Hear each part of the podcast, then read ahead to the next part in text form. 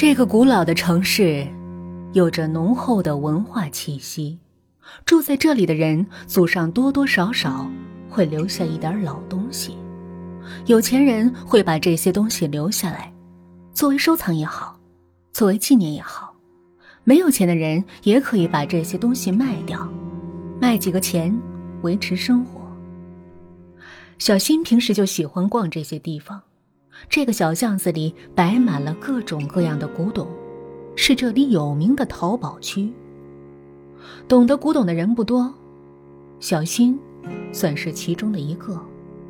只需要用很少的钱就能买到值钱的古董，在市场上转一圈就可以卖个好价钱。只要开张一笔，接下来几年的生活费就不愁了。小新虽然有着工作。但也赚不了太多的钱，只要有时间，这里就能看到他的身影。阿健在这里开了一家小店，东西有真有假，全凭个人眼光。小新经常来这里逛，就和阿健成了朋友。阿健这个人是个十足的商人，在他的眼里，只有金钱利益，其他的事情都显得不太重要。虽然对阿健的做法有些意见，不过他鉴别古董的能耐却让小新非常的佩服。很多时候，小新就在他店里听他讲鉴别古董的方法。这一天，小新闲来无事，就打算到阿健的店里去逛一逛。很长时间没去了，不知道他有没有淘到宝贝。刚走进去，小新就发现店里有一个穿着很普通的女人。老板，我我女儿病了，她病得很严重，求求你，求求你救救她！这这是我们家唯一值钱的东西，你给个好价钱吧！女人苦苦的哀求着。阿倩仔细的检查着手里的东西，是一个陶瓷瓶子。小新虽然算不上鉴宝专家，但是他一眼看出这个瓶子。算得上是个好东西。这个瓶子啊，只是普通的货色，我还不确定是不是真的。如果是赝品，我就亏大了。你放心，这个瓶子是我奶奶的陪嫁，一定是真的。女人肯定的说。阿健一边看一边说：“我只能给你五百，在其他地方，别人不会给你这么多的。”我是看你可怜，想帮帮你女儿。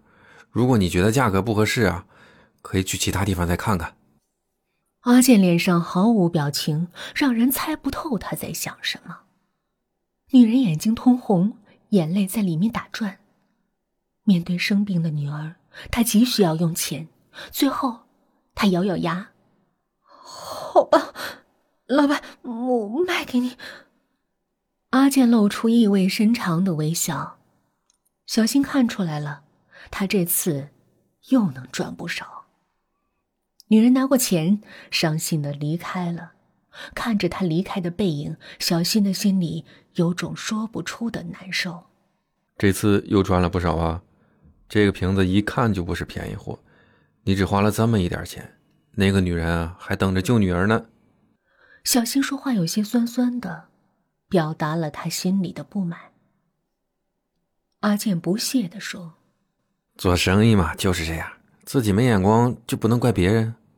我又没强迫他卖给我，买卖都是双方自愿的。”小新没有再说什么，他知道，跟阿健这样的人讲同情心，跟对牛弹琴没有什么两样。商人就是这样，只要有利可图，有时候就会不择手段。聊了一会儿，小新就离开了。像这种唯利是图的人，不值得相信，还是少打交道的好。咔嚓一声，小新感觉自己好像踩到了什么东西，他低头一看，是一支笔。小新把笔捡起来，仔细的看着。这不是一支普通的笔，而是一支录音笔。他左右看了看，旁边的人都很正常，没有人注意到自己。看来，这支笔不是他们掉的。一支录音笔又不是什么值钱的东西，小新索性就把它放进了口袋。对小新来说，这支录音笔就是个小玩具。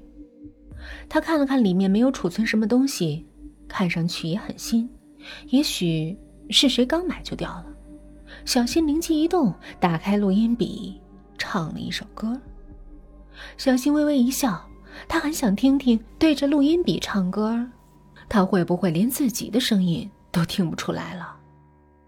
他打开录音笔，声音就响了起来。他的声音真是很奇怪。突然，他听见一个女人的惨叫声，小新吓得浑身一哆嗦，录音笔就掉在了地上。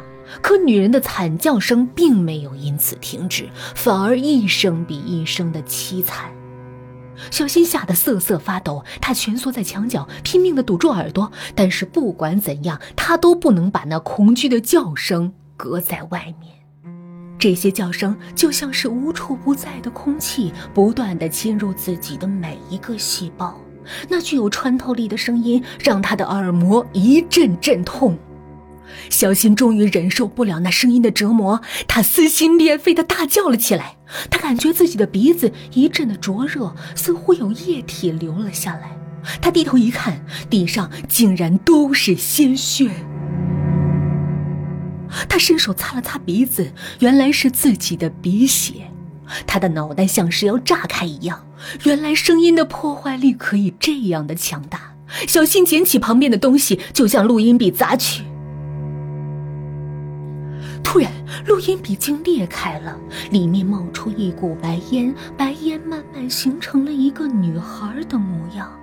骗子，你们都是骗子，骗我妈的宝贝。我做鬼都不会放过你们！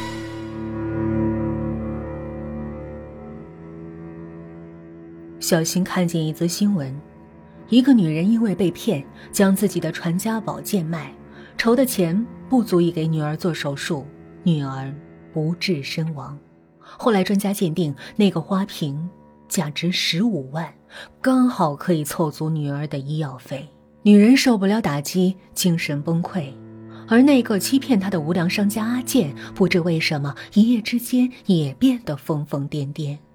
他嘴里一直念念叨叨，但是没有人能听懂他说的话。更让人无奈的是，他还有自残的倾向。君子爱财，取之有道。